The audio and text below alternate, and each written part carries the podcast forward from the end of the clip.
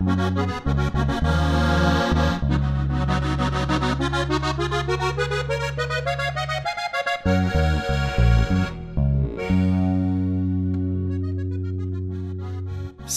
grüß die und hockt die her zum Horgarten. Der Podcast aus Garmisch-Partenkirchen. Ja, nachdem in der vergangenen Woche auf der Zugspitze der Skibetrieb begonnen hat und hoffentlich auch bald der Skibetrieb im Klassik-Skigebiet anfängt, ist es an der Zeit, sich jemanden in den Horgarten einzuladen, der vom Thema Skifahren mehr Ahnung hat als ich. Und das ist heute der Fall. Zu Gast ist Carlo Tronci, Carlo ist der Leiter der Skischule Garmisch-Partenkirchen und mit ihm spreche ich darüber, was es bedeutet oder was es für ein Aufwand ist, so eine Skischule am Laufen zu erhalten, 150 Skilehrer zu organisieren und zu motivieren, ja und natürlich auch darüber, wie er dazu gekommen ist, von dem kleinen Carlo, der mit zwei Jahren zum ersten Mal in der Skischule seines Großvaters aufgetaucht ist und seitdem im Grunde seine Ski nie wieder ausgezogen hat. Freut euch auf das Gespräch Hals- und Beinbruch. Viel Spaß beim Zuhören. Jetzt, liebe Leidern, sagt er, horch's gut zu, sagt er, Neuigkeiten, sagt er, gibt's grad nur, sagt er, was Leute reden, sagt er, und was deren, sagt er, kind's beim Horgarten hören.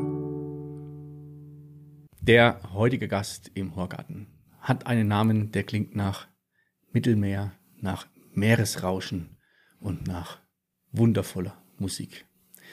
Wenn der Gast vor einem steht, passt er ganz grob in dieses Bild. Doch wenn ihr seine Geschichte hört, passt das irgendwie doch nicht mehr so richtig.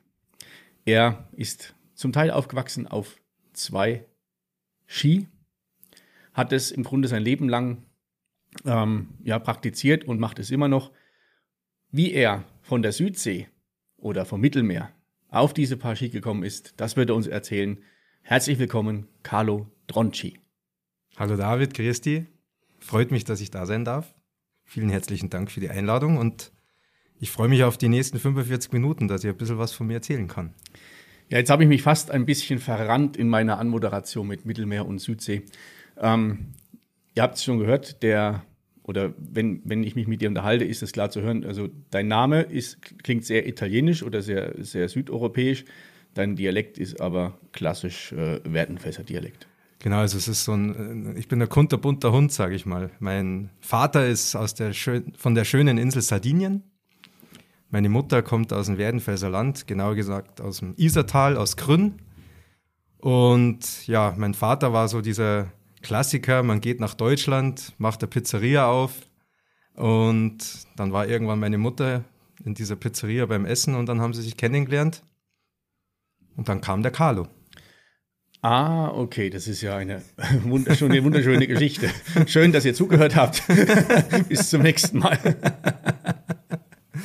okay, jetzt haben wir, haben wir das ähm, schon mal aufgeklärt und ähm, ähm befinden uns so ungefähr in der, auf, auf dem richtigen Weg. Die, die Geschichte oder die, warum, warum du da bist, ist ähm, ja die, allein die Tatsache, dass dass die, die Geschichte von dir, wie sie mir bekannt war oder wie sie mir zum Teil auch bekannt ist, finde ich unwahrscheinlich ähm, ähm, spannend. Du bist aktuell ähm, Leiter der Skischule Garmisch-Partenkirchen, also meines Wissens nach eine der größten Skischulen in Deutschland und wahrscheinlich auch im, im Alpenraum mit dabei. Das wirst du ja nicht von heute auf morgen, ähm, sondern du brauchst ja ein paar ein paar Fähigkeiten, ähm, dass du das überhaupt, dass du, dass du überhaupt das wirst. Obwohl der, der Skischulkontakt, der kam ja schon viel früher bei dir, oder? Genau, also im Endeffekt ist mir das irgendwie in die Wiege gelegt worden. Ähm, mein Großvater, also Mamas deutsche Seite, hatte im Isertal eine Skischule, ich glaube fast 40 Jahre lang. Und ich bin halt mit zwei Jahren auf Ski gestellt worden, und mehr oder weniger jeden Tag äh, in den Wintertagen mit in die Skischule genommen worden. Heißt, ich habe aus Erzählungen weiß ich, dass ich sogar vom Kindergarten rausgenommen wurde, weil ich äh, immer nur zum Skifahren wollte. Bin dann in der Früh aus dem Haus raus bei meinen Eltern, hatte die Skischuhe über die Schulter geschmissen und zum Oper rübergegangen. Zwei Minuten und mit zum Skifahren. So ist quasi der Skisport mir nahegelegt worden. Also der ist ja nicht nur in die Wiege gelegt worden, sondern du hast es ja auch dann entsprechend ja, gespürt. Das ist ja oftmals, vielleicht hast du den Vergleich, jetzt springe ich mal in die, in die heutige Zeit, dass viele Eltern wollen, dass ihre Kinder Skifahren lernen und das nicht wollen. Ich kenne es von meinen Nichten, die zum ersten Mal so richtig geschrien haben, als sie, oder äh, sie kannten das Gefühl nicht, in so einen Skischuh rein und dann musst du ganz anders laufen. Die sind mit, ja, mit sechs Jahren oder sieben Jahren zum Teil das erste Mal dahin geführt worden. Wenn du das nicht anders kennst, wahrscheinlich dann schon in den Skischuhen deines, deines Großvaters oder deiner Eltern schon durch die Wohnung gelaufen und sowas, dann hast du ja permanent Kontakt damit. Genau, also für mich als Kind hat es äh, für mich nichts anderes gegeben als Skifahren. Ähm, jeden Sommer habe ich darum gebettelt, dass jetzt dann der Schnee wieder kommt. Und ja, ich hatte einfach das Glück, dass mein, mein Großvater hat mich dann da auch immer unterstützt. Das war dann auch im Endeffekt derjenige, der irgendwann mal gesagt hat, so, Skischule, alles schön und gut. Wie schaut's denn aus? Willst du mal durch Tore durchfahren? Und ja, und so ist dann der Weg Richtung Rennlauf, sage ich mal, dann auch mal eröffnet worden.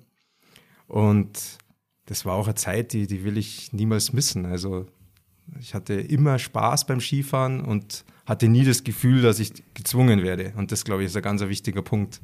Also Rennlauf heißt, du bist jetzt nicht nur so klassisch Freizeit, also als Hobby Ski gefahren, sondern du hast dann angefangen, Rennen zu fahren.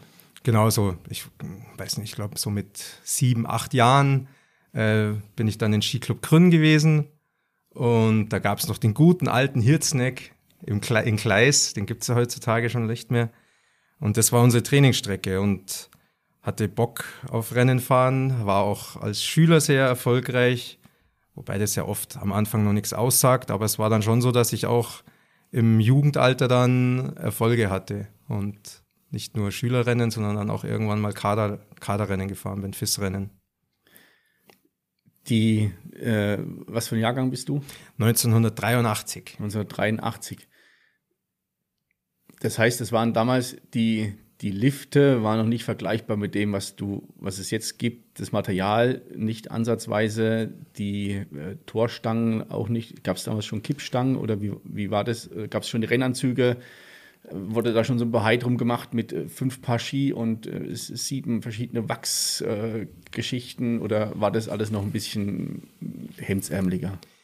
Ähm, es war noch nicht so extrem, wie es heutzutage ist. Ähm, ich kann mich erinnern, Skiclub Grün, wenig Geld. Wir haben oft dann auch in Seefeld trainiert und da habe ich eine Erinnerung, da hat der Trainer, die, hatten, die mussten zu zweit einen Bohrer tragen, um, ähm, weil der, der war riesig. Also das war, das war ein halbes Dieselaggregat, war das. Und ähm, früher gab es auch noch nicht so viel Kunstschnee, also so viel Kunstschneemaschinen. Heißt, da ist man schnell mal in den Untergrund gekommen.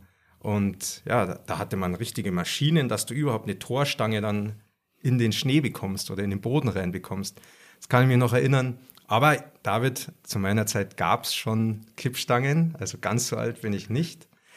Ähm, aber der Hype um die, wie viel Paar Ski habe ich als Kind, das war noch nicht so. Also ich weiß, ein Rennen, ähm, das war am Hirzneck zufälligerweise, hat mein Großvater gesagt, Carlo, das eine Rennen muss der Ski noch halten. Die Kante, die war hauchdünn und der hatte immer Angst, dass die mir während der Fahrt bricht. Gell. Heutzutage, glaube ich, sieht man schon öfter, dass da mittlerweile in einem frühen Alter so eine Materialschlacht beginnt was ich schade finde. Das ist wahrscheinlich ein Thema, auf das wir später vielleicht noch ein bisschen zu, zu sprechen kommen. Also das war also durch die Historie deiner, deiner, deines Großvaters und des, des, des Aufwachsens oder Aufwachsen auf Ski, Sehnsucht nach Schnee und Skifahren, ähm, springen wir jetzt mal wieder zurück in diese, ja, kann man, kann, kann ich sagen, Profi-Skikarriere oder ambitionierte Skifahrerkarriere. Du hast gerade gesagt, du bist FIS-Rennen mitgefahren. Ähm, was bedeutet das? Ähm, in, in, in welchem Alter war das? Schülerzeit? Genau, also man fängt mit FIS-Rennen, äh, jetzt muss ich gleich überlegen, mit 15, glaube ich, fängt man an. Oder 16 sogar. Genau. Und also ich bin das, ich habe das drei Jahre dann, bin ich im FIS-Bereich unterwegs gewesen. Und der letzte Sprung, sage ich mal, zum Profi-Skifahrer, der hat dann gefehlt. Ähm, trotzdem war das für mich eine Zeit, die sehr, sehr wichtig ist oder wichtig war jetzt im Nachhinein, weil ähm, da sind meine, ist der Grundstein gelegt geworden, dass ich meine staatliche Skilehrerprüfung souverän habe absolvieren können ähm, und dann eben jetzt den Beruf ausüben kann, den ich jetzt habe. Ja. Das war, also deswegen, ich möchte es niemals missen und auch die Bekanntschaften, die man damals gemacht hat, mit denen habe ich heute noch Kontakt. Also mega cool. Es ist halt, die Skiwelt ist so ein eigener Zirkus. Der ist ja relativ klein, dieser Zirkus. Man trifft sich immer wieder dann irgendwo. Das ist, das ist manchmal schwer vorstellbar, gell? Wenn du das vom Außen so betrachtest, dann sieht es so, ist es manchmal ein bisschen glamourös und sehr, ja, jetzt hätte ich fast gesagt, elitär, aber sehr speziell. Dass wenn du reintauchst, dann treff, treffen sich die Menschen immer wieder, oder? Das auch so, sie werden woanders, also gerade aus deiner Zeit vielleicht, sie werden woanders aktiv. Also sind weiterhin Ausbilder beim Deutschen Skilehrerverband oder sind in, du hast ja dann wahrscheinlich auch international Kontakte gehabt, die einen sind in Österreich aktiv, die anderen sind in Italien oder Frankreich, wie auch immer aktiv und dadurch ergibt sich ja so ein Netzwerk, aus dem du dich, mit dem du dich dann immer weiter austauschen kannst. Ja, genauso wie du es sagst, David, war es auch. Und ich habe dann zum Rennenfahren aufgehört, habe meinen staatlichen Skilehrer gemacht, bin dann irgendwann in DSLV ins Ausbilderteam gekommen und plötzlich habe ich da wieder Kollegen getroffen, die damals mit mir Rennen gefahren sind. Und genau, dann bist mal in Hintertux zum Beispiel im Einsatz in den Frühjahrs- oder Herbstlehrgängen und du triffst wieder Skifahrer aus anderen Nationen, mit denen du dich damals gebettelt hast. Ja, das ist so ein cooles Wiedertreffen dann, wo dann der Wettkampfgedanke keine Rolle mehr spielt. Genau, dann äh, redet man über alte Zeiten, Lustiges, aber ähm, man muss sich nicht mehr nach jeder Liftfahrt die, die Schweiß von der Stirn wischen und hoffen, dass man besser war als der andere. ja, das kann ich mir vorstellen. Du hast gerade so beiläufig erwähnt, ja, ich habe da meinen staatlichen Skilehrer gemacht. Also die staatlichen Skilehrer sind ja im Grunde die, ist, der staatliche Skilehrer ist die höchste äh, Ausbildungsstufe, die du als Skilehrer erreichen kannst. Richtig. Und das ist ja nicht einfach so eine, eine, Ausbildung, die du mal so schnell an einem Wochenende machst, sondern das ist ja ein Prozess, der dauert ja mindestens ein, zwei Jahre oder so. Also mindestens zwei Jahre, die meisten machen es über drei Jahre das Ganze, weil es relativ zeitaufwendig ist. Ähm, Im Endeffekt kann man es vergleichen, ähm, auch was man investieren muss an Geld etc. bei einer Meisterprüfung, ob du jetzt Schreinermeister oder ah, okay. sonstiges machst. Also in Bayern sind ja, ist ja der Beruf geschützt, heißt in Bayern dürfen nur staatlich geprüfte Skilehrer eine Skischule eröffnen. Und das ist woanders nicht so? Nee, ähm, jetzt wenn du oben im, im Osten in die Skigebiete oder so bist, da ist es ein bisschen anders geregelt, genau. Bloß da braucht es auch wiederum die, also die, die Skischulen aus dem Rest der Republik sind ja die wiederum, die ja auch davon darauf angewiesen sind, dass über den Deutschen Skilehrerverband, also über Ausbilder wie dich zum Beispiel, die Skilehrer entsprechend ausgebildet werden, um dann den Nachwuchs oder um überhaupt die Ski Skisportler in die Berge zu bringen. Ja, genau so ist es. Also der Deutsche Skilehrerverband ist quasi das Dachal, oder? Und da wird ähm, vom Level 1 bis Level 3, das sind quasi die ersten drei Stufen, die es gibt. Ähm, Level 3 ist dann die höchste Stufe, die über ein DSLV ähm, abgelegt werden kann. Und die staatliche Skilehrerprüfung läuft dann über die TU München. Über die und, TU München? Ja, richtig. Okay. Also gibt es da eine Kooperation zwischen dem DSLV und der TU München? Jawohl. Also die TU München ist, äh, hat quasi dem DSLV den Auftrag gegeben, ist zuständig für die Ausbildung zum staatlich geprüften Skilehrer abgefahrenes Konstrukt, was, was glaube ich, also war mir bis dato nicht so bekannt und wird, glaube ich, vielen, die zuhören, auch nicht so bekannt mm, sein. Ich glaube, das weiß man auch nicht, wenn man sich mit dem Thema nicht befasst. Ist allerdings auch, ja, im Grunde eine Art Qualitätssiegel. Richtig. Dass ich jetzt weiß, eine Skischule, deren Skilehrer, wie auch immer, ob das Level 1, 2, 3 ist oder auch wenn es kein staatlicher, staatlich geprüfter Skilehrer ist, sondern die Ausbildung ähm, über den DSLV gemacht hat, dann hat das schon eine gewisse Qualität.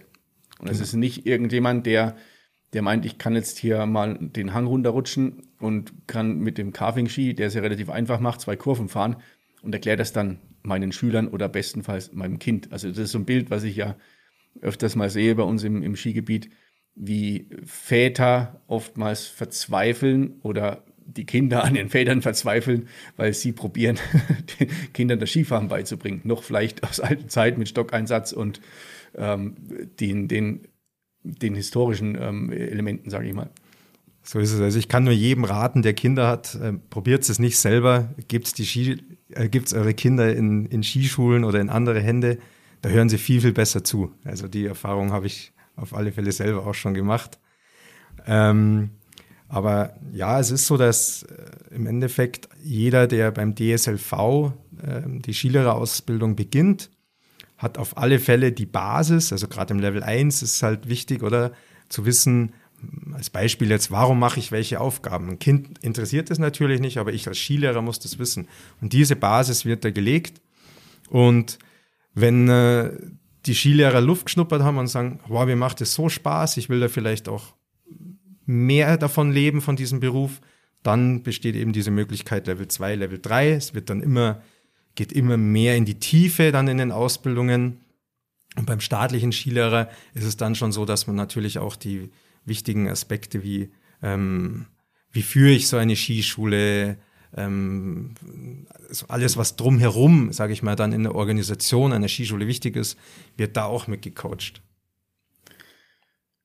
Und das war im Grunde ja ein Grundstein dafür, also bei dir, deine, deine absolvierte, erfolgreich absolvierte Ausbildung zum staatlichen Skilehrer, dass du dann berechtigt warst oder dass es dann nach ein paar Jahren für dich sich so ergeben hat, dass du der Leiter der Skischule Garmisch-Partenkirchen geworden bist? Genau, also ähm, ich bin, ich muss gerade überlegen, David, ich glaube, ich war 22. 22. Ähm, habe ich mitbekommen, durch meinen Großvater auch, dass die Skischule Garmisch-Partenkirchen Nachwuchs sucht. Ähm, als ich damals zur Skischule kam, war das, ich will jetzt, das soll jetzt nicht negativ klingen, das Team war etwas veraltet. Und ich war einer der Jüngsten dann, also einer der wenigen Jungen an dieser Skischule. Und plötzlich kam immer mehr daher. Also das ist ja oft so, oder wenn man einen kennt, ah, der ist da, dann gehe ich da auch hin. Und dann kam immer mehr Junge, Junge, Junge an die Skischule. Ich habe ganz normal als Skilehrer dann gearbeitet. Und irgendwann war es dann so, dass die Gesellschaft, also die Skischule Garmisch-Partenkirchen gehört mir ja nicht alleine, das ist eine Gesellschaft, ähm, hat es dann geheißen, Carlo, wie schaut's aus, magst du ein bisschen mehr Verantwortung übernehmen? Und dann wurde ich zum zweiten Skischulleiter gewählt und habe mich dann da immer mehr und mehr reingearbeitet. Und jetzt mache ich seit acht Jahren den Skischulleiterjob an dieser Skischule. Seit acht Jahren jetzt schon. Acht Jahre sind es jetzt. Also ich kann mich noch an die Zeiten erinnern. Ähm, achte Winter. Achte Winter, ja. ja. Also, ja, ja. also das ist vielleicht auch mal ganz wichtig. Ähm, du hast es gerade gesagt, die Skischule gehört dir nicht. Das ist eine, eine Gesellschaft. Richtig. Und die Gesellschafter entscheiden dann aus den eigenen Reihen heraus, beziehungsweise entscheiden sich dann, wählen einen einen Skischulleiter, der Jawohl. dann die Skischule also führt, beziehungsweise die Geschäfte führt und genau.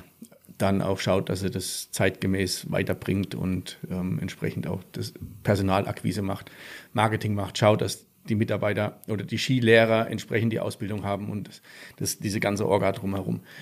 Ich kann mich noch an die Zeiten erinnern, ähm, als du stellvertretender Skischulleiter warst und das habe ich auch noch so in Erinnerung vor acht Jahren schon mit, ja, relativ jung noch damals, also ist natürlich immer noch jung, aber die viel Verantwortung für ähm, die Skischule, die war damals schon neu gebaut. Mhm, die Skischule wurde quasi zwei Jahre, was zwei Jahre vor der WM. Ähm, da hieß es damals vom Markt, man baut eine neue Hausbergbahn und will dann auch eine topmoderne Skischule da am Ort haben. Und so ist es dann entstanden. Wir sind quasi vom Bahngleis unten dann hochgewandert neben die Gondelbahn.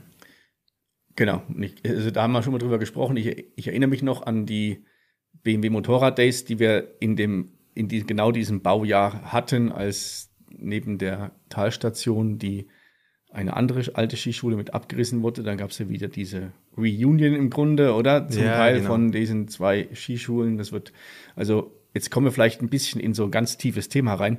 Ähm, die Skischulen, es gibt ja mehrere Skischulen in, in Garmisch-Partenkirchen. Und ähm, ein Erkennungszeichen sind vor allem die Farben der äh, Bekleidung, die die Skilehrer anhaben. Also es gab die roten. Ähm, die roten, das sind wir, genau. Die roten, die gibt es immer noch. Dann gab es die blauen. Und das war es damals. gibt immer noch blaue.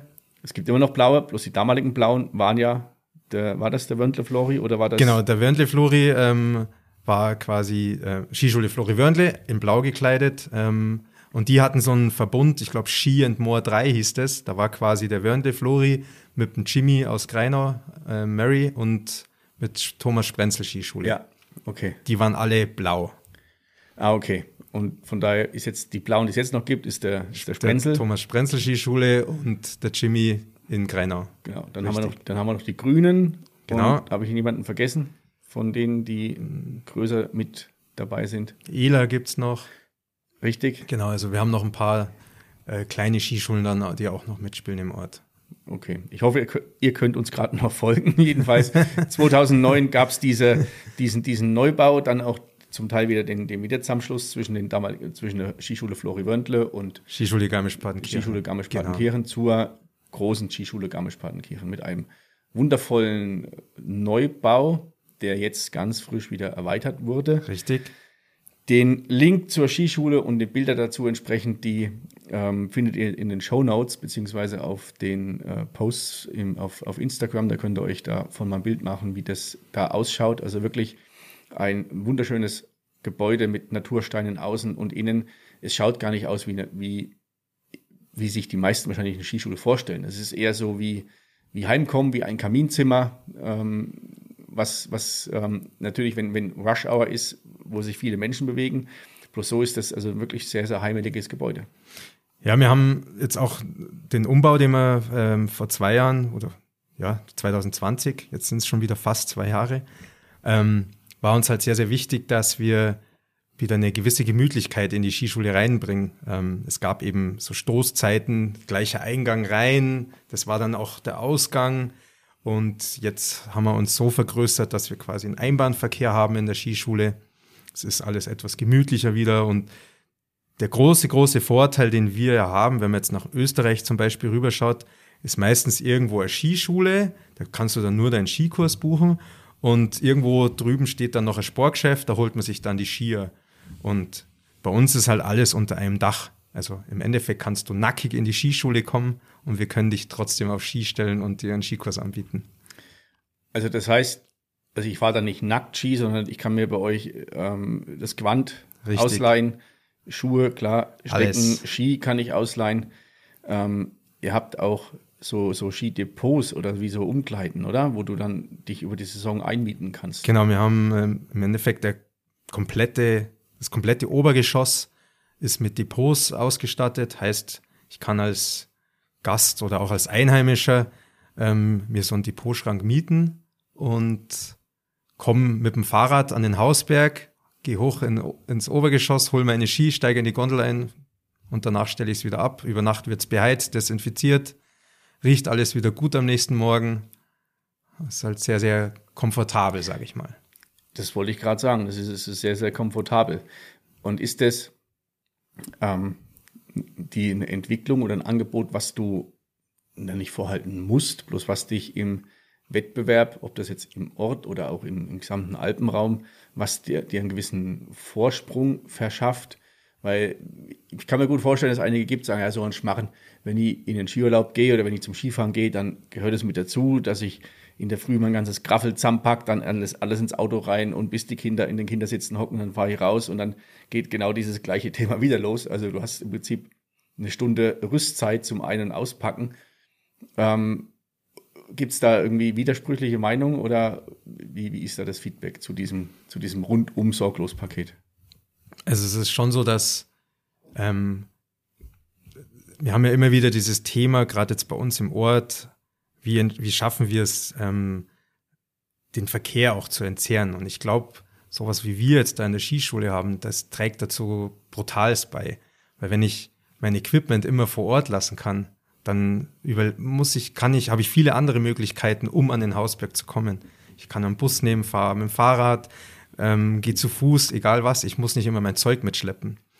Und das hebt uns natürlich schon auch von anderen ab. Ähm, ich glaube, da geht es uns gleich, David, wenn ich irgendwie einen Skiurlaub habe, dann mag ich es so gemütlich wie möglich haben. Ähm, wenn ich mal das ein oder andere Bierchen danach trinken mag, muss ich mich nicht mehr darum kümmern, wo ist mein Material oder ich vergesse es vielleicht sogar noch danach. Ist alles schön eingesperrt. Das, also in, in, diesem Sinne, lass uns mal, mal anstoßen beim Horgarten. Ja? Prost. Salute. Das hört sich nach brutal viel Aufwand an. Beziehungsweise eher nach brutal viel Aufwand. Das ist also das Ganze zu koordinieren, das Ganze zu organisieren und dann, um dann letzten Endes, wir haben jetzt seit letzter Woche Freitag, ist die Zugspitze geöffnet. Das ist nicht mal ein halbes Jahr, in dem dieser ganze Betrieb also wirklich unter Volllast fährt. Ähm, es ist mega viel Aufwand. Es ist aber auch so, dass ich zum Glück nicht alleine für alles verantwortlich bin. Also mein Part ist im Endeffekt die Skischule zu schmeißen, alles was außerhalb vom Gebäude passiert. Und der Michi Mangold ist im Endeffekt der, der ähm, schaut, dass innen der Skiverleih und Skiservice-Shop, dass das am Laufen ist. Also wir teilen uns das schon ein bisschen auf. Nichtsdestotrotz ist es immer wieder ein Thriller, ähm, so einen Saisonbetrieb zu leiten. Habe ich wieder mein Team beieinander macht's Wetter mit. Haben wir genügend Schnee, dass alle Mitarbeiter auch dann genügend Arbeit haben. Also man ist da schon immer so unter Strom und der Thriller beginnt im Endeffekt im September. Man meint ja immer, so ein Skischulleiter, der arbeitet nur von Dezember bis März und dann liegt er in Sardinien am Strand. Das ist aber nicht so. Das ist genau das Bild, was ich von dir habe. Es ist aber nicht so. ich kann dir meinen Oberzei Oberkörper zeigen, der ist kasweiß. ähm, nee, ähm, du fängst im September mit Vorbereitungen an. In meinem Fall fahre ich dann normalerweise auch Ausbildungen schon für den Skilehrerverband auf Gletscher.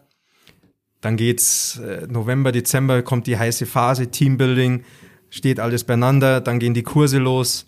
Und wenn dann Ende März, Mitte April, das kommt ja immer darauf an, wie Ostern liegt, die Saison vorbei ist, äh, gibt es natürlich auch einiges an Nacharbeit zu machen. Ja? Und es ist ja dann nicht so, dass man dann ähm, nicht auch äh, steuerliche Pflichten noch hat. Und das Team ist relativ groß. Also wir haben im Normalfall, muss ich sagen, Normalfall, man weiß, was ich meine, jetzt Corona, hm, aber sonst hatten wir immer zwischen 130 und 150 Skilehrer.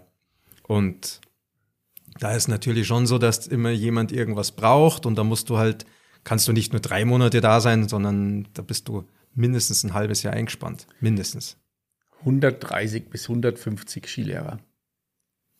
Also das ist Wahnsinn. Ich überlege gerade, auch wenn das klar ist, ist, ist es temporär ähm, begrenzt, die Zeit, plus 100, 150 Skilehrer zu handeln, zu organisieren, äh, sie zuzuweisen, das kommt ja schon, ja, so einem, nicht so einem, sondern das ist ja schon ein, ein kleines mittelständisches Unternehmen, was da gewuppt werden muss, wo dann viele Prozesse wahrscheinlich immer wieder neu beginnen oder äh, zum Glück auch auf standardisierte Prozesse zurückgegriffen werden kann.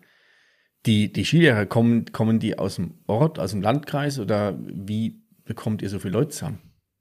Ähm, also wir haben viele Skilehrer aus dem Ort auch, ähm, Schüler, Studenten, die dann in ihren Semesterferien arbeiten. Ähm, wir haben Rentner da, wir haben Gesellschafter an der Skischule und wir haben auch von auswärts äh, Leute, die sich, die quasi den Schritt gehen und sagen, jetzt gehe ich nach Garmisch und arbeite hier bei uns an der Skischule Garmisch-Partenkirchen. Also wir sind im Endeffekt ein kunterbunter Haufen von 16 Jahre bis 80, sage ich mal. Aber das ist, also nicht aber, sondern das ist ja cool, weil du entsprechend auch dann der, der Kundschaft für, für alle äh, Gäste im Grunde auch den richtigen Skilehrer oder die richtige Skilehrerin anbieten, anbieten kannst. Hört sich ein bisschen blöd an, aber, ja, aber es ist glaub, schon wenn, jetzt, so. wenn jetzt jemand kommt im gesetzteren Alter, der braucht jetzt keinen 16-jährigen jungen Hupfer, der ihm mit Twin Tips davonfährt und sagt, ah, da ganz geil hupfen und da kommt ein geiler Kicker, sondern der mag vielleicht eher so den geschmachen Skitag mit ähm, regelmäßigen Einkehren und etwas ähm, ruhigeren Fahren, wohingegen dann die, die Jungen oder die vielleicht etwas überambitionierten dann auch mal hier und da die ihre Grenzen aufgezeigt äh, ja, bekommen. Genau so ist es. Also man muss da schon auch ein bisschen ein Gespür dann für seine Mitarbeiter haben, wer ist für wen äh, einsetzbar. Hört sich jetzt vielleicht ein bisschen blöd an, aber man will natürlich schon schauen, dass die, die Chemie dann auch am Ende passt zwischen Gast und Skilehrer. Ähm, ich kann mich an eine Szene erinnern, da ging das mit dem Helmtragen los nach Michael Schumachers Unfall damals. Und dann ist man schon so weit gegangen, dass man gesagt hat, hey, als Skilehrer, Vorbildfunktion, wir sollten jetzt alle Helme tragen. Und dann kam eine rein, die war so 45, 50 Jahre alt. Und dann sage ich, schauen Sie her, hier ist Ihr Skilehrer und der Skilehrer hat den Helm auf. Ja, nee, mit dem fahre ich nicht. Das ist ja ein Rennfahrer. Da, da habe ich Angst. Nee, mit dem fahre ich nicht. Also die waren dann total panisch, nur weil er einen Helm auf hatte, ja, ja. dass die den jetzt um die Ohren fährt und sie nur am Rödeln ist am Ende. Es ist ganz witzig, dass, dass die Leute allein schon, wie einer ähm, dasteht, wie ist er gedressed, ähm, dann so den ersten Eindruck bekommen, ah, ist das jetzt der Skilehrer, ist das überhaupt dann der richtige Skilehrer für mich? Gell? Da kann ich mich erinnern an diese, genau an diese Zeit, als das damals, als dieser Unfall passiert ist. Das hat ja bei vielen auch zum Umdenken geführt. Ja. Weil das ja doch eine, die, eine, ein Freizeitsport ist, der im ersten Moment nicht mit, mit Gefahren irgendwie in Verbindung gebracht wird. Und das hat, glaube ich, viele sensibilisiert dafür, dass es, wenn es dich halt mal hinhaut, hast du nicht mehr viel und du bist es nicht gewohnt. Also jemand, der regelmäßig am Ski steht, der es gewohnt ist, dass er mal stürzt, der hat schon eine gewisse Fallschule, sage ich mal, dass er sich ein Stück weit bewegen kann. Wer das nicht regelmäßig macht, den haut es halt wie so ein Sack um. Und der Schädel ist halt leider Gottes der, der äh, eines der wichtigsten Organe mit, weil da das Hirn drin hängt. Mhm. Und ähm, wenn der halt mal aufknallt irgendwo, dann ist es besser, er sei geschützt. Absolut. Und gerade heutzutage sind halt die Pisten gerade in Ferienzeiten oder so doch ein bisschen frequentierter. Und dann muss man ja noch nicht mal selbst schuld sein. Muss ja nur irgendeiner, ein anderer äh, Skiteilnehmer einen Fehler machen, verbremst sich und der reißt dich mit. Und ein Helm ist von klein auf heutzutage eigentlich nicht mehr wegzudenken. Sagst gerade von klein auf, passt, ist ein toller Übergang. Wie beobachtest du so die Entwicklung der, das bei den Kindern beim, beim Skifahren? Es gibt ja oftmals, wenn ich diese wenn ich Berichte lese, wenn ich äh, Studien lese, wie, wie Kinder werden irgendwie immer, immer dicker, Kinder werden immer unsportlicher. Sie können keine Rolle vorwärts mehr machen oder äh, sie können sich kaum bewegen. Merkt ihr diese Auswirkungen oder geht das, oder ist es bei euch nicht so extrem, weil viele Kinder vielleicht auch aus Familien kommen, die etwas mehr Wert auf Bewegung und Sport legen? Ähm, wir hatten vor Jahren so ein Easy Skiing hat sich das genannt. Da hatten wir relativ viel Schulklassen immer aus dem Ort auch an den, die haben quasi einen Wintersporttag als Skitag dann genutzt und waren bei uns an der Skischule. Und da war ich immer total erstaunt, wie viel Kinder im Ort noch nie auf Ski gestanden sind. Also da rede ich jetzt nicht von Kindern, die erst vier oder fünf sind, sondern Schule sechs bis zwölf, sage ich mal, ähm, war, war ich immer total erstaunt. Und ja, die Entwicklung ist schon so, dass, ich meine, bei uns jetzt in der Skischule ist halt, was wir den Kindern mitgeben wollen, ist zum einen, ich, ich bin noch nie auf Ski gestanden, wie funktioniert das Ganze? Und dann ist natürlich der Hauptpunkt, denen Spaß zu vermitteln, dass die zu Hause sind und die Eltern Tag und Nacht nerven, wann darf ich endlich wieder zum Skifahren? Ich glaube, das ist das, was wir Kindern am Anfang mitgeben müssen. Und im, im, im etwas höheren Alter dann, wenn es in die Jugend geht, dann entwickelt sich bei dem einen ein Ehrgeiz, der sagt, boah, ich, ich will jetzt Rennen fahren, ich will mich mit anderen betteln, aber andere wiederum, sagen, ich will das einfach als Freizeitsport weiterhin machen. Und bei uns in Garmisch, da haben wir halt das Glück, ist alles möglich in dem Bereich dann. Da habt ihr ja im Grunde mehrere Aufträge, weil dieses das Easy Skiing, da habt ihr ja so, so ein Programm oder in den na, nicht in den Winterferien, sondern auch während der Schulzeit. Genau, glaube ich. Die nehmen das als Wintersporttag quasi dann her. Also das ist wie so ein normaler, also was woanders ein Wandertag ist, ist da ein Sporttag, Richtig, ja. an denen den Schulkindern der verschiedenen Schulen die Möglichkeit ge geboten wird, dass sie ans Skifahren herangeführt werden oder dass, dass sie ja einfach in diesen Genuss kommen. Richtig. Das sind die einheimischen Kinder, dann gibt es ja noch die Kinder der, der, der Gäste, sage ich mal, die ja auch ja, das Skifahren erlernen. Und das ist, glaube ich, bei vielen ein so ein einschneidendes Erlebnis, wenn sie irgendwo mal angefixt werden, weil sie irgendwo das Skifahren gelernt haben. Das brennt sich ein wie vielleicht die erste Liebe oder der erste Kuss irgendwo auf einem beim Sonnenuntergang, also das ist sehr, sehr positiv behaftet und damit wird, wahrscheinlich immer wieder die Skischule, der Ort, die Region eine Rolle spielen. Dass sie immer wieder zurückkehren. Also wird im Prinzip der, mal, der Nachwuchs wird da rangezogen. Ist so. Also ich habe auch immer wieder Skilehrer, die sind bei uns als Kleinkind oder dann halt als Jugendlicher als Gast da gewesen und irgendwann flattert dann eine Bewerbung rein, hey, bin 18 Jahre alt und würde jetzt gerne mal einen ganzen Winter bei euch Skilehrern. Ähm, Finde ich super. Oder auch einheimischen Kurse. Also wir haben ja nachmittags äh, nach der Schule haben wir immer wieder Gruppen, die den ganzen Winter über mit dem gleichen Skilehrer unterwegs sind. Nehme ich jetzt meine Gruppe damals, als ich Einheimische, die sind, glaube ich, acht oder neun Jahre mit mir Ski gefahren. Heißt, ich habe die mit vier Jahren kennengelernt und dann waren die irgendwann zwölf. Und du siehst die komplette Entwicklung, Entwicklung als Skilehrer von denen. Macht mega Spaß, das mitzuverfolgen. Und ein Großteil von dieser Gruppe ist jetzt bei mir als Skilehrer angestellt. Also. Das ist, ähm, gibt so Marketing-Buzzword, das ist so die Customer Journey, oder? Vom Anfang bis zum Ende ja, begleitest genau. du sie. Ja. Ja, aber das ist cool, so schließt sich ja der Kreis. So ist es. Und das Schöne ist halt auch an meinem Beruf dann, ich bin immer mit jungen Leuten in Kontakt. Ich hab, das, glaube ich, hält dich selber auch fit, wenn du immer wieder im Kreis der Jungen mit dabei sein kannst. Und ich hoffe, dass das noch ein paar Jahre so sein wird. Das finde ich echt spannend. Ich habe da früher drüber, ja, drüber geschmunzelt oder konnte es gar nicht so richtig fassen, wenn es beispielsweise geheißen hat, dass äh, Enkel die, die Großeltern jung halten ich habe es echt nicht verstanden, mhm. bis ich, ich bin jetzt kein Großvater, ich habe keine Enkelkinder, bloß ich merke das, wie, wie wichtig das ist für, für, für, fürs Mindset und für das Verständnis von vielen Themen, wenn du dich mit, mit jüngeren Menschen umgibst. Weil du nicht so, jetzt könnten wir wahrscheinlich ewig lang über Themen, die uns so beschäftigen, reden. Ähm, die haben wir vielleicht dann aufgelöst, bloß das ist, da sind wir in so einer Blase drin wenn du dich mit, mit ähm, jüngeren Menschen umgibst, kommst du auf ganz andere Themen, beziehungsweise helfen sie dir oftmals auch raus aus deinem, ja, aus deinem Trott. So ist es. Das ist, das ist ganz wichtig und ich glaube, das ist auch mal eine coole Herangehensweise, um nicht nur über drüber zu schimpfen, warum die jetzt permanent auf TikTok hängen oder wie auch immer. Das ist halt mhm. so ein sehr präsentes Thema, aber gerade du als, ähm, oder wie du gerade sagst, wenn du die ganze, die, die, ganze, die ganze Truppe unter dir hast ähm, und tagtäglich mit mit Problemen oder Themen dich auch deiner, deiner Skilehrer beschäftigst, blickst du mal ein Stück weit hinter die Kulisse und weißt auch, was sie in der Tat ähm, beschäftigt. Ja, so ist es. Du hast gerade gesagt, du hast selber früher die einheimischen Kurse gemacht. Kommst mhm. du noch dazu überhaupt zum Skifahren privat? Kommst du noch dazu, Skikurse zu machen? Sehr, sehr selten.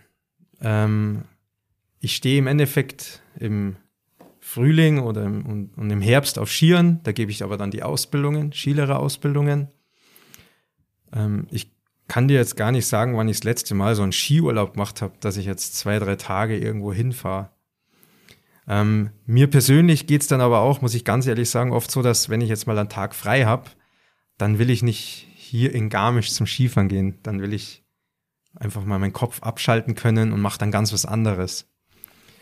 Ähm, ich hoffe, dass das jetzt in Zukunft, weil ich habe jetzt auch eine kleine Tochter zu Hause, dass ich die Zeit finde, dass ich mit der dann mal öfter zum privaten Skifahren gehen kann. Hoffentlich. Ja, damit sie genau diesen, damit sie, da hast du, noch, hast du noch ein bisschen Zeit, bis dann deine Tochter sich ähm, das erste Mal auf Ski stellen ja. kann.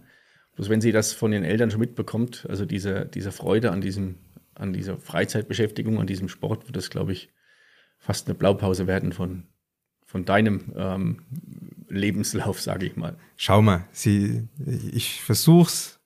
Wenn sie Bock auf Skifahren hat, darf sie das gern machen. Wenn sie aber sagt, sie will tanzen oder Tennis spielen, ist das auch in Ordnung. Jetzt reden wir sehr viel über, die, über das Skischulthema. Das ist auch hoch, hochspannend. Ähm, ich überlege gerade die ganze Zeit, ob ich noch einfach mal die Frage stelle, wie, wie schaut so ein, so ein, ja, wie schaut eigentlich so ein, so ein Tag aus, wenn, wenn, wenn ihr unter Volllast lauft?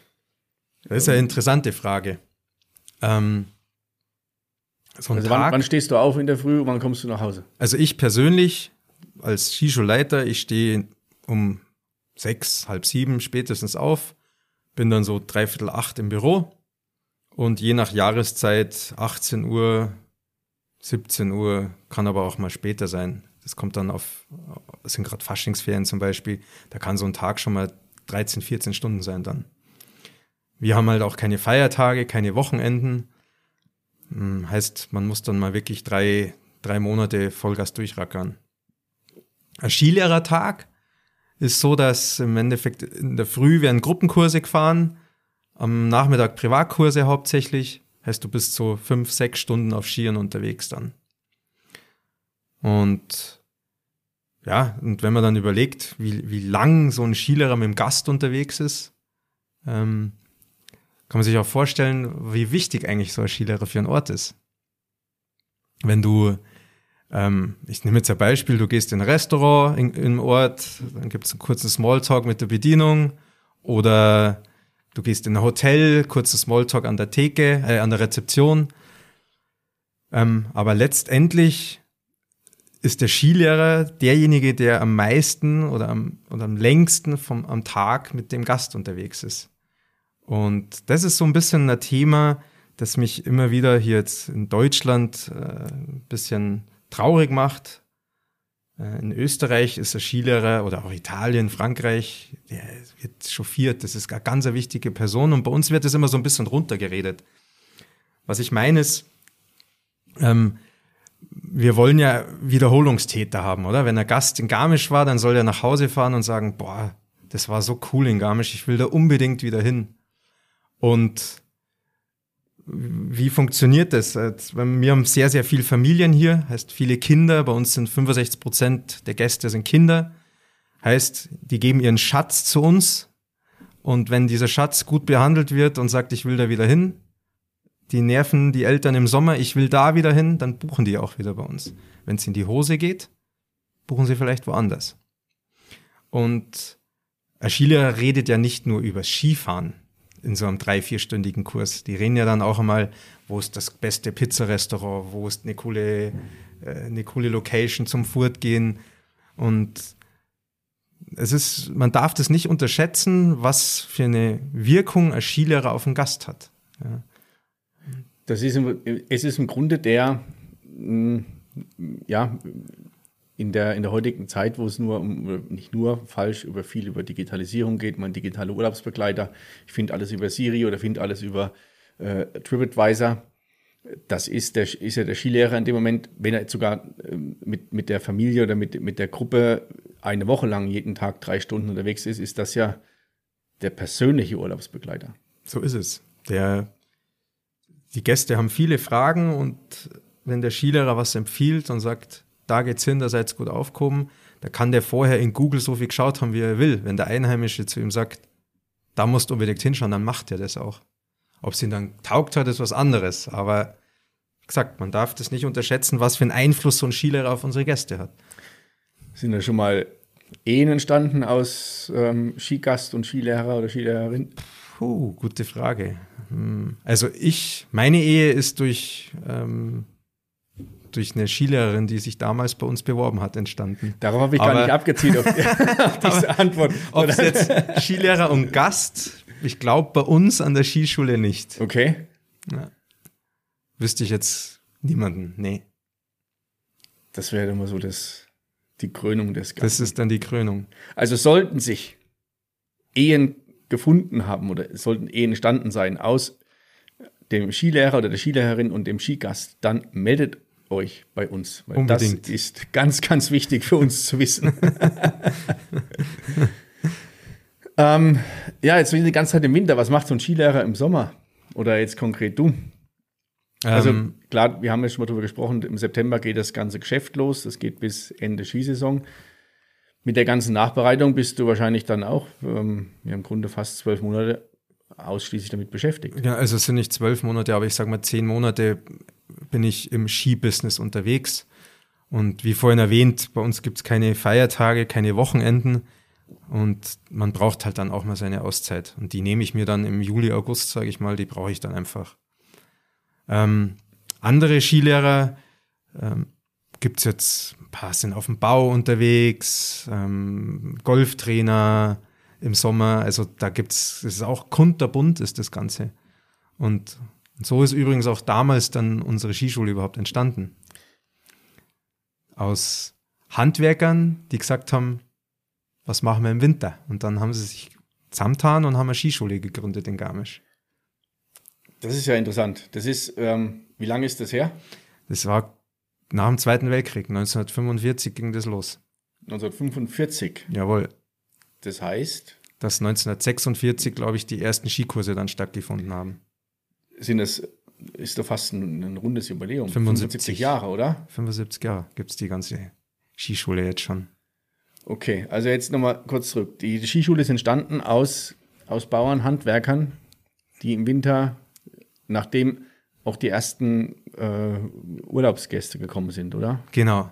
Hat man gesagt, ähm, was der wir, der wir uns zusammen, gründen eine Skischule und also ich habe sogar da noch so Abschriften in der Skischule liegen von damals, wo dann genau die Namen etc. alles draufstehen.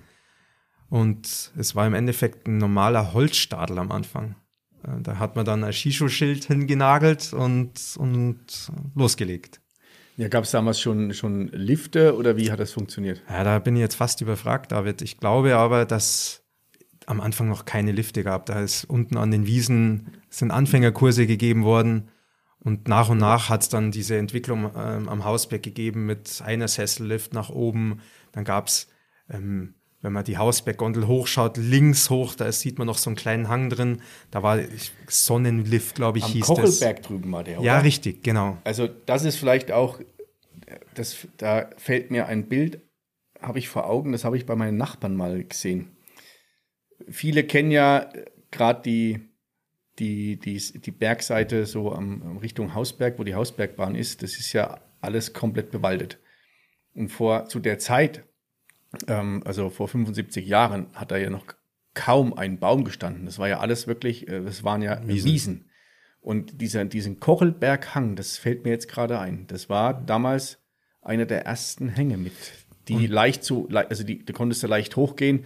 Die, die Ski damals, die waren ja fast vergleichbar mit dem, mit den Tourenski von heute, oder? Du hast ja dann wahrscheinlich im, im, mit, mit, ähm, Ja, die haben Lederschuhe angehabt. mit Spitzkern bist du dann Ja, den Hang genau. hochgekommen, hochgekommen und bist dann runtergerutscht. Richtig.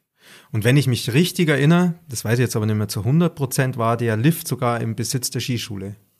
Garmisch-Partenkirchen. Okay. Genau. Und dann gab es den Sessellift ähm, an Hausberg hoch, ein einer Sessellift mit Mittelstation. Da konnte man dann unterhalb vom Steilhang der Hornabfahrt konnte man aussteigen und hatte dann dieses halbsteile Gelände bis ins Tal runter. Also anfängerfreundliches Gelände. Genau, so eine schöne, schöne blaue Piste nenne ich es jetzt mal. Ja. Und oben war halt alles Schlepplift. Also das, da kann ich mich sogar noch erinnern, ähm, zu Schülerzeiten, die am, am Kreuz Wankel, die zwei Schlepplifte nebeneinander, oben der Holztunnel, wo man durch musste, wenn man die Trasse kehren wollte, äh, queren wollte. Ja, Ja, so, also das kenne ich aus dem Dorf, aus dem ich komme. Ähm, da hatte der, der Skiclub oder die gab es einen Sportclub und dieser hatte verschiedene Abteilungen, äh, Ringen, Fußball und Ski. Und der, der, die, die, die Sektion Ski hatte den eigenen Lift an diesem äh, Hang. Gänserasen hat er geheißen. Ähm, der wurde noch dann noch getreten. Also da gab es keine, Keine Pistenraupen. Pistenraupen und nix. Und dieser, dieser Schlepplift, das war äh, echt eine Har- Harakiri-Geschichte. Da ist ein, ist das Seil ist umgelaufen und du hattest einen, ja, einen, einen Metallhaken. Den hast du in dieses Seil so eingehakt. Da gab es im Prinzip zwei so Nasen. Wenn die sich verkeilt haben, ist der Haken nicht mehr weggerutscht. Und da war ein Seil dran und an dem Seil unten war so ein, wie so eine abgeschnittene Dachlatte, die war ungefähr 20, 30 Zentimeter lang. Die hast du dann unter, unter das Gesäß ge, geschnallt und dann hatte ich das Ding angerissen. Und dann bist du den, das, den Berg hochgefahren. und dann wurde oben, als du dann im Prinzip an die Bergstation gekommen bist, wurde es etwas flacher und dann musstest du das, dich an diesem Seil, das musstest, musstest du dich ranziehen, dann diesen Haken lockern, indem du den, den, die Hand nach vorne genommen hast und hast dann mit einer äh, Wegwärtsbewegung diesen Haken aus diesem Seil rausgerissen. also da, zum, den Lift kenne ich zum Glück nicht. Ich glaube, der würde, würde äh, keiner, keiner TÜV-Prüfung standhalten. Also mit so einem Lift musste ich noch nicht fahren, zum Glück. Was ich, mir fällt jetzt gerade ein, weil du sagst, dass der erste Lift dann dem, dem, dem äh, der Skischule gehört hat. Ja. So waren die Anfänge damals, ja. Das Ja. war ja die, die Entwicklung des, des, des Ski, Skisports oder auch der, der Skischulen. Mhm. Ja, Carlo, ähm, so langsam kommen wir dem, dem Ende entgegen und du kommst auch nicht drum herum, mir eine Frage zu beantworten, die ich allen meinen Gästen stelle. Wenn du dir aussuchen könntest, eine Zeit, in der du mal in Garmisch-Partenkirchen für zwei oder vier Wochen leben ähm, könntest, 20er, 30er, 50er Jahre, was auch immer, was wäre das für eine Zeit? Bei mir wären es die 60er Jahre. Ich war in Garmisch in dem Archiv unten, äh, wo es Fotos bis was weiß ich, wie weit nach hinten gibt. Und da habe ich aus den 60er Jahren Fotos gesehen, die waren mega. Da waren bildhübsche Frauen beim Skifahren, ähm, im Endeffekt nur Westerl angehabt und haben alle total zufrieden ausgeschaut. Es hat gechillt ausgeschaut. Es hat überhaupt nicht den Anschein erweckt, dass die Stress haben, dass die den Gedanken im Kopf haben, oh, jetzt habe ich 50 Euro für meinen Skipass bezahlt, ich will jetzt jede Minute nutzen, sondern das wirkt noch alles mit Genuss. Und das würde ich mir auch in der heutigen Zeit öfter wünschen, dass man viel mehr Dinge mit Genuss angeht, die Zeit einfach genießt, die man hat. Und ich glaube, wenn ich die Bilder aus den 60er Jahren anschaue, da würde ich gern mal so vier Wochen hinreisen. Wenn du das machst, dann sag mir Bescheid. Ich bin mit dabei. Sehr gerne, David, sehr gerne. Carlo, ich sag vielen Dank für das sehr interessante Gespräch. Ich habe unwahrscheinlich viel mal- mal Einblick bekommen können hinter diese Kulisse Skischule, was ja immer so, was oftmals so von außen wahrgenommen wird, ja, Mai, die fahren den ganzen Tag Ski, äh, was da mit dazugehört. Und ich habe gespürt auch, was mit, mit welcher Leidenschaft du dabei bist. Und das ist faszinierend, dass jemand, der seitdem er laufen konnte, bis zum heutigen Tag ähm, diese, diese Freude und diese Sehnsucht danach, dass er die nicht verloren hat. Ich wünsche dir, behalte es bei und ähm, ver verlier deine Motivation und deine Freude nicht bei dem Ganzen. Ich gebe mein Bestes, David, und ich sage vielen, vielen Dank für die Einladung. War ein nettes Gespräch mit dir und jetzt würde ich sagen, Prost mal nochmal zum Abschluss an. Salute.